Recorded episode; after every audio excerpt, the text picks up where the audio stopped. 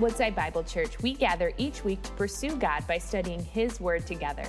This Christmas season, we invite you to look deeper into the incredible covenants God made with His people in Scripture.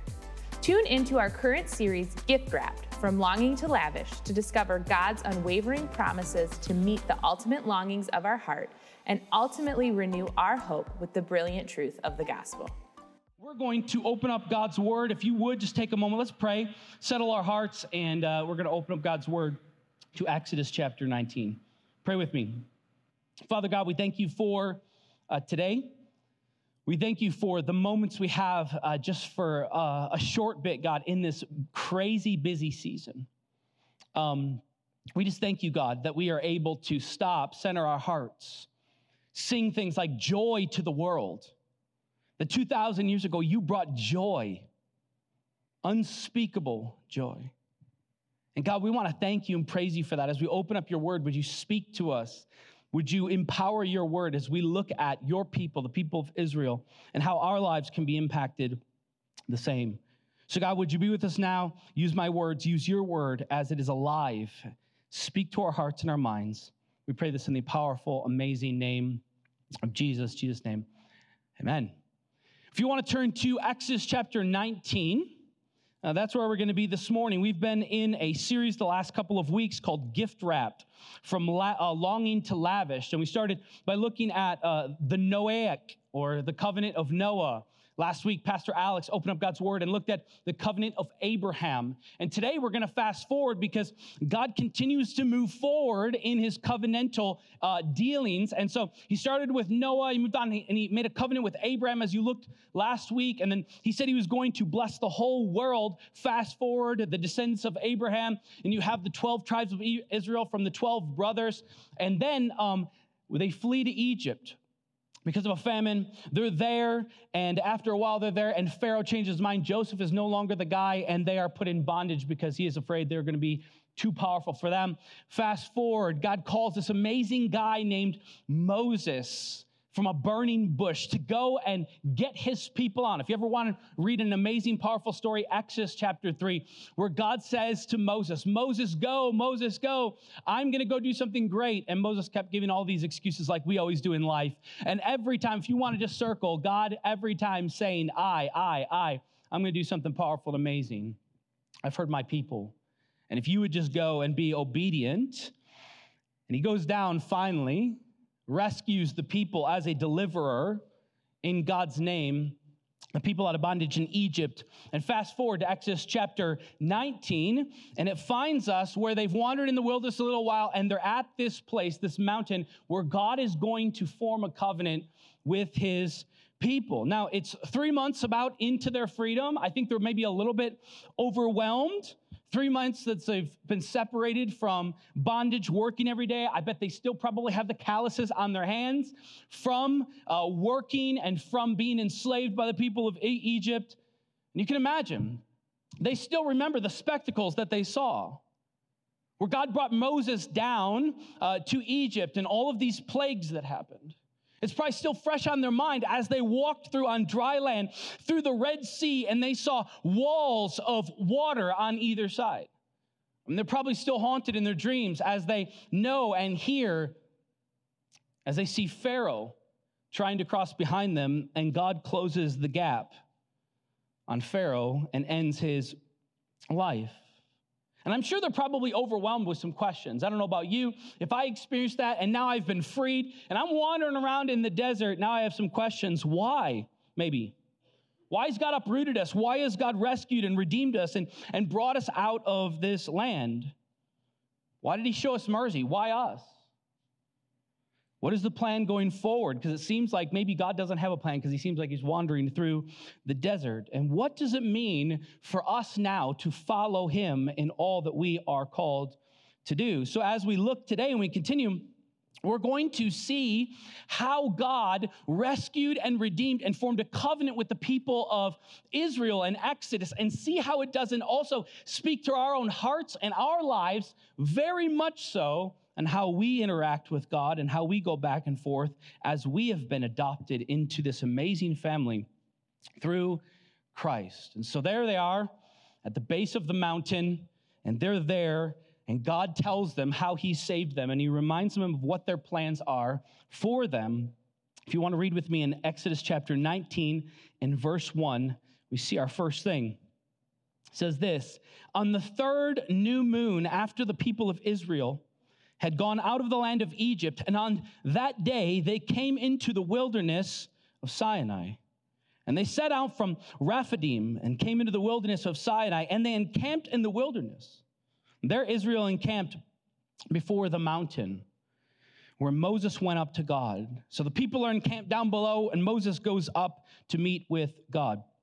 Now the Lord God, had, the Lord had called to him out of the mountain, excuse me, uh, while Moses, the Lord called to him out of the mountain, saying, Thus you shall say to the house of Jacob and tell the people of Israel, You yourself have seen what I did to the Egyptians, and I have bore you on eagle's wings and brought you to myself. Now, therefore, this is super important.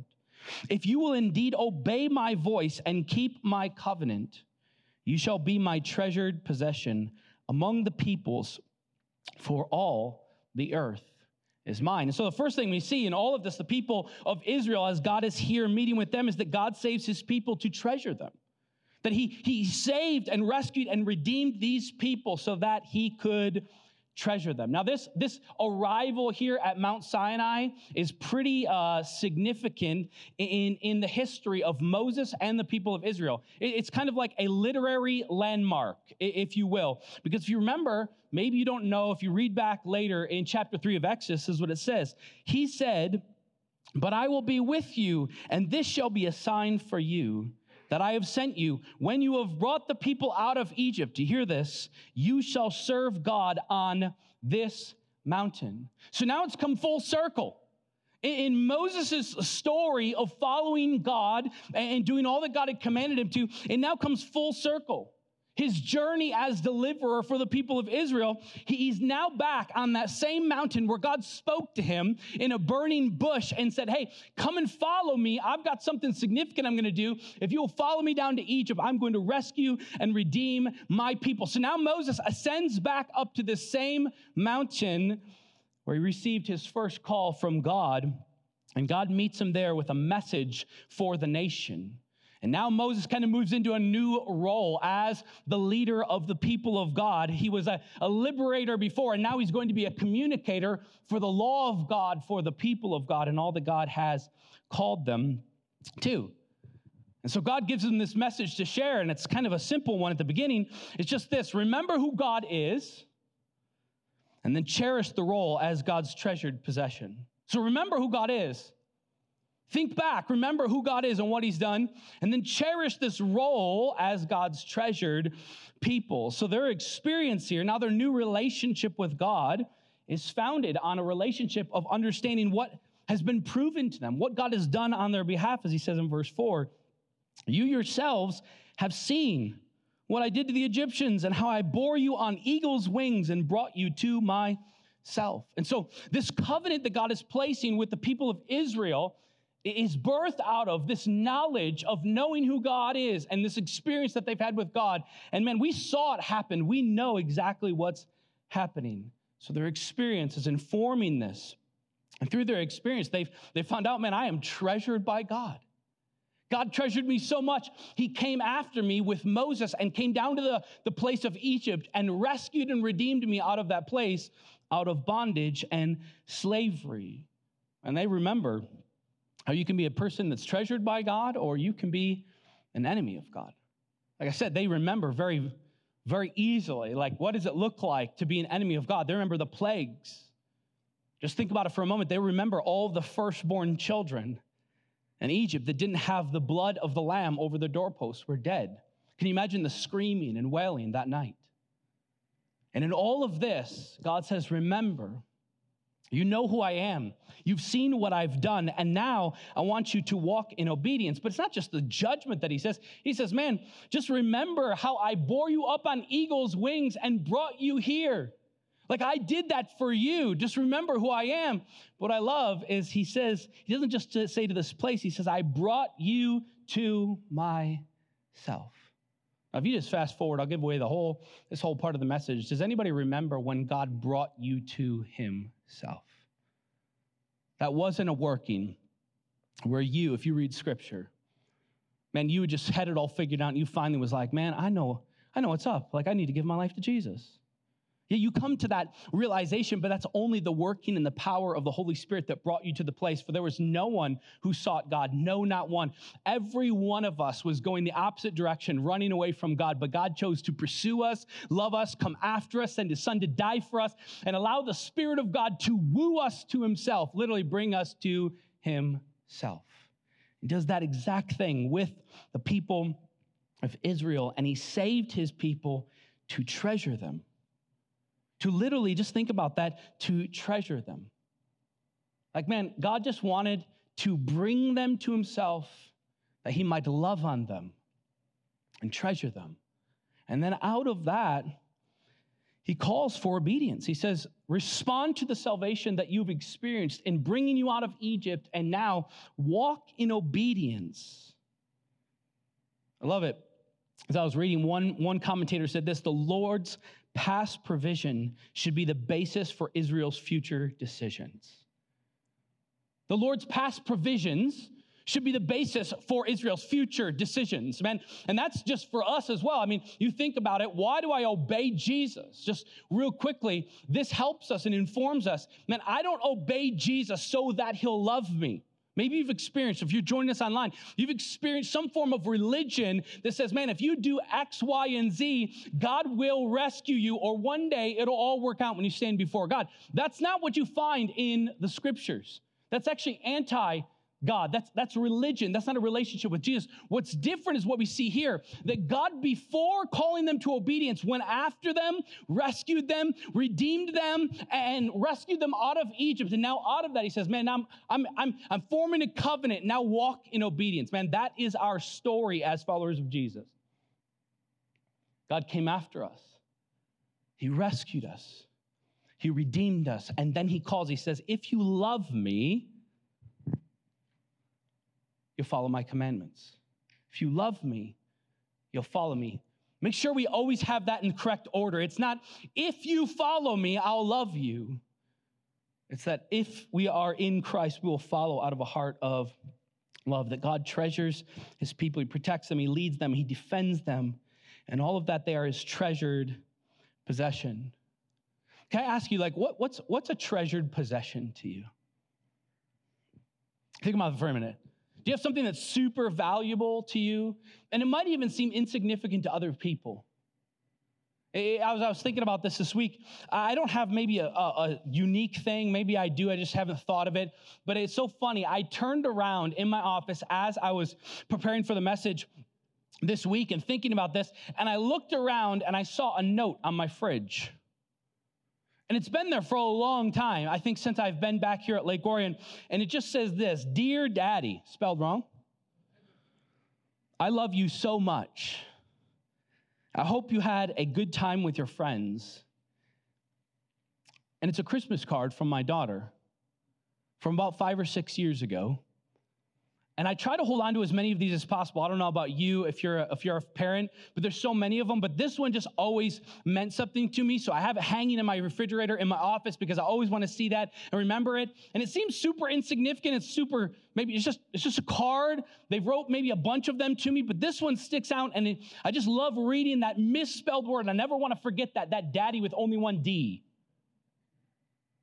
Dear Daddy, I love you so much. What's amazing is a possession finds its value in the nature of the one who possesses it. The value of a possession is found in the one who owns it. To you, I might give this to you, be like, that's your daughter's, I'll throw it away. It means nothing. But to me, it means the world to me because that's my daughter. And that's what he's saying here is that, man, when God saves his people, he treasures them and it's something quite amazing because he takes an inconsequential little piece of paper and he makes it into an eternal treasure of his. That's your story. That's my story. That's the story of the covenant with Israel. Is that he takes an insignificant people and brings them out of bondage and makes them significantly treasured in him. Man, if you're here today and you don't know Jesus, I just want to be able to tell you. If you're online and you don't know Jesus, I want to be able to tell you that you can be a treasure of God. Through Christ's blood, through what Christ came and did and fulfilled all of these covenants, you can be a treasured possession of God through the death, burial, and resurrection of Jesus if you will place your faith and trust in Him.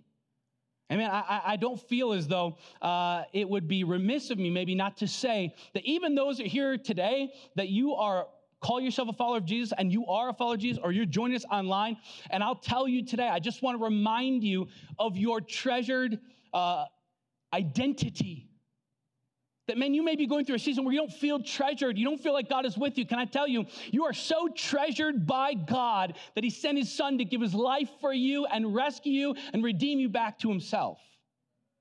You are a treasured possession. Your identity rests in the fact that you are God's treasured possession.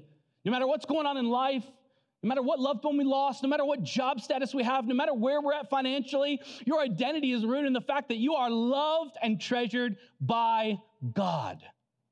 And you are His child for His possession.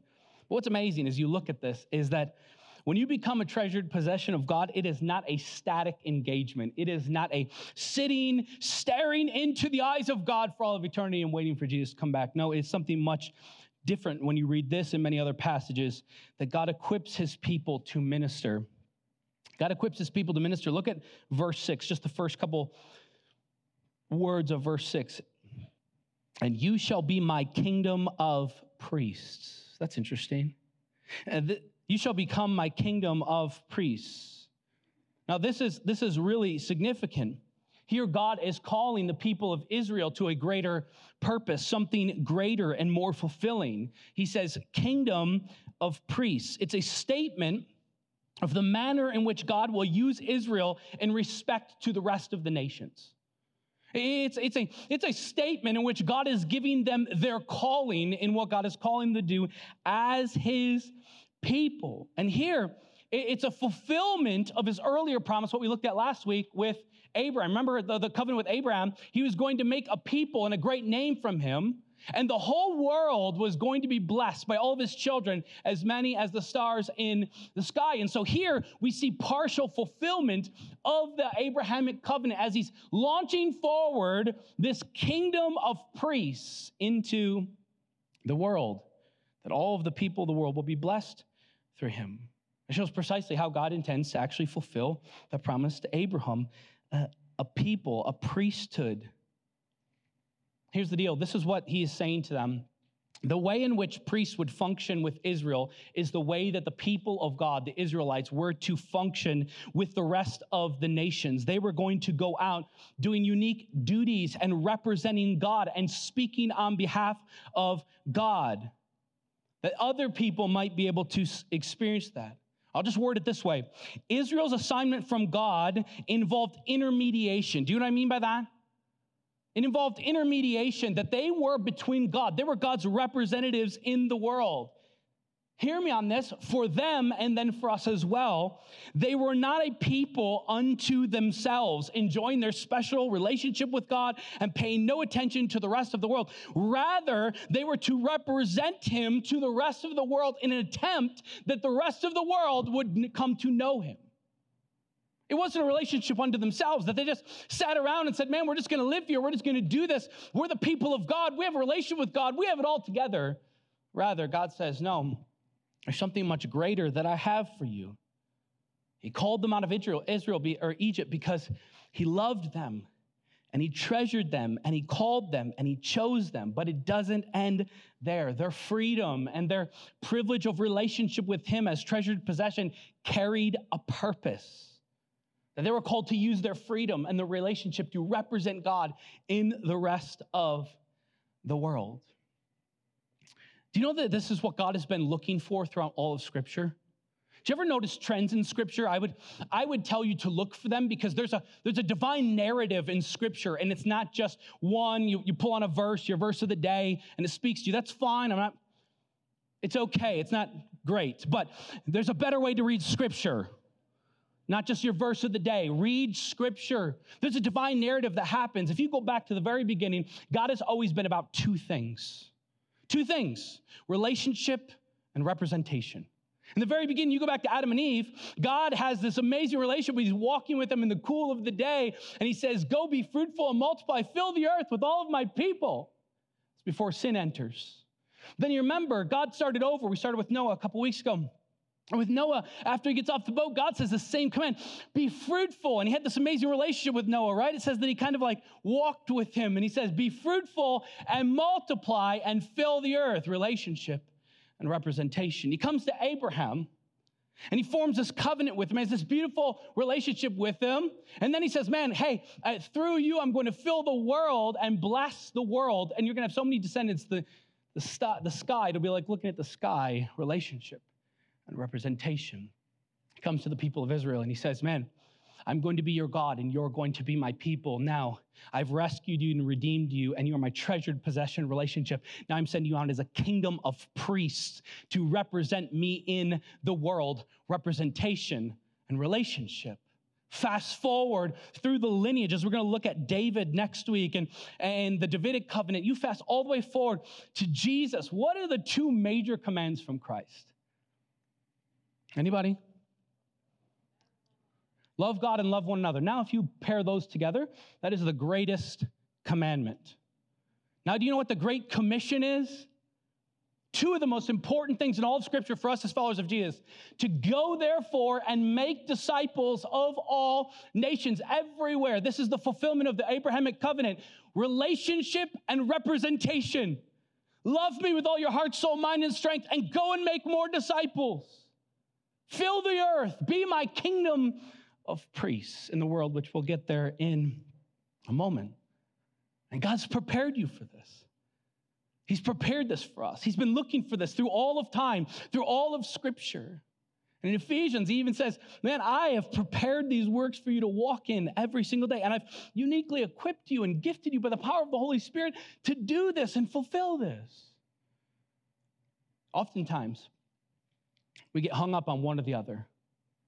I would say most believers today treasure, rest in, and sit down in their relationship with God, but we do a pretty poor job of representing God. We, we sit down and we, we rest in the fact that I'm once saved, always saved. I am, I am bought by the blood of Jesus, and I'm just waiting for Jesus to come home. And many times we don't do the best job of representing God in the world, sharing the gospel, making disciples that more people would come into the kingdom of God, that it wouldn't just be a static thing that we gather together to lift up the name of Jesus, but we would engage the world and represent Jesus well in the world as a kingdom of priests, as we're going to see in a moment. So, what are you doing with the gifts that God has given you as He's called you out? Just like the people of Egypt, the Passover, what they celebrated at the last communion with Jesus, is just a picture of the Exodus, what we're talking about today and then Jesus fulfills it all with him dying on the cross and his blood covering us, which rescues and redeems us. And he calls us to follow in their footsteps. Now, look with me in 6b as we see the last thing that God knits his people into a holy community in Exodus 19:6. And you shall be my kingdom of priests, a holy nation.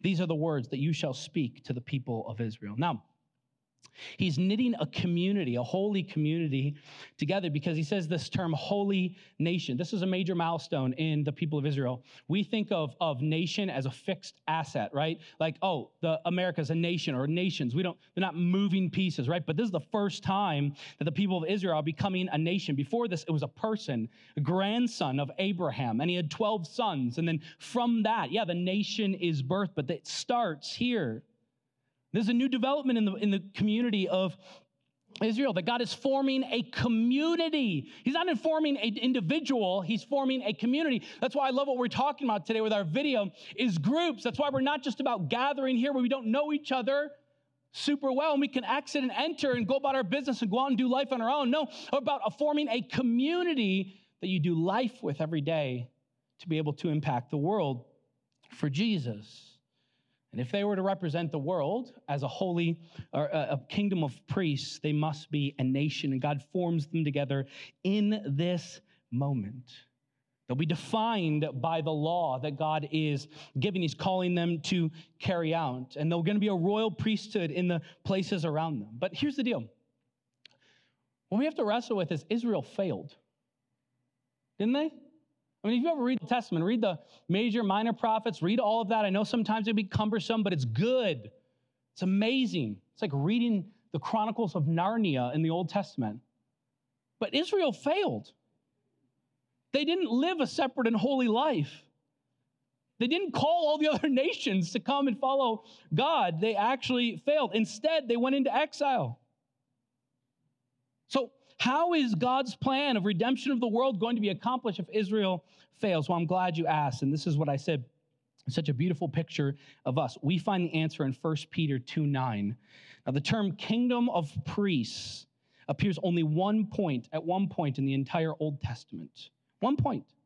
So if Peter here is alluding to an Old Testament passage, he has to be alluding to Exodus 19:6, seeing the fulfillment of the Mosaic covenant in the church through us, that Jesus through us, Christ saves us, saves the nations out of darkness into marvelous light. And that's what we see here is our main point of the sermon is that God saves us out of darkness into marvelous light, fulfilling the Mosaic covenant. I want to read it real quick. 1 Peter 2 9.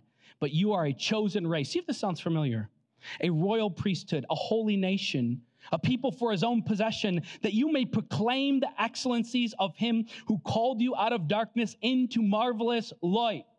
Now, here's the deal Israel, they did not obey God's voice. They did not obey the covenant. They got taken off into exile. But what's amazing is that God sent a new Moses. He saw a new Redeemer who came on the scene from God and he fulfilled all of God's commandments perfectly. Man, Matthew chapter 5 is significant. Another literary monument or, or marker where Jesus, what does he do? He climbs up on a mountain and he shares a new law and he says, You've heard it said this, but I say this that Jesus in that moment is fulfilling all of Moses, he's fulfilling all of Israel. It comes as a new moment, Moses, a new Israel, a perfect one. And he builds a kingdom of priests, a holy nation to go out and represent him well in the world. And that's what we are called to as the church. We'd have a longing and loving, beautiful relationship with God as his treasured possession. But now we have a new mediator between us and God. It doesn't have to be Moses. We have a covenant through Christ's blood, a picture of what Moses experienced in Exodus. One that perfectly followed every law and all commandments of God and made a way for you and me have a relationship with God Himself for all of time. And He calls us to walk in marvelous light. And today, can I just encourage you? Know if you know Jesus, you are a treasured possession of God. But if you know Jesus, live like a treasured possession of God. If you don't know Jesus, know that you can be treasured possession of God. And God will give you a purpose to walk in newness of light, walking in marvelous light as we see here.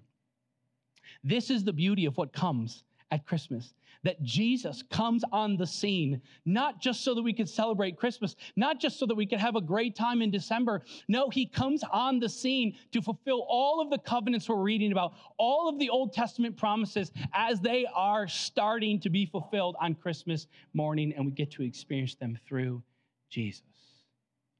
And know that you're, possess- you're a treasured possession, my God. And let's live like that as we have a beautiful relationship with God May we represent him well in the world around us as his treasured possession in this season. Would you pray with me? Thank you for joining us as we study God's Word together.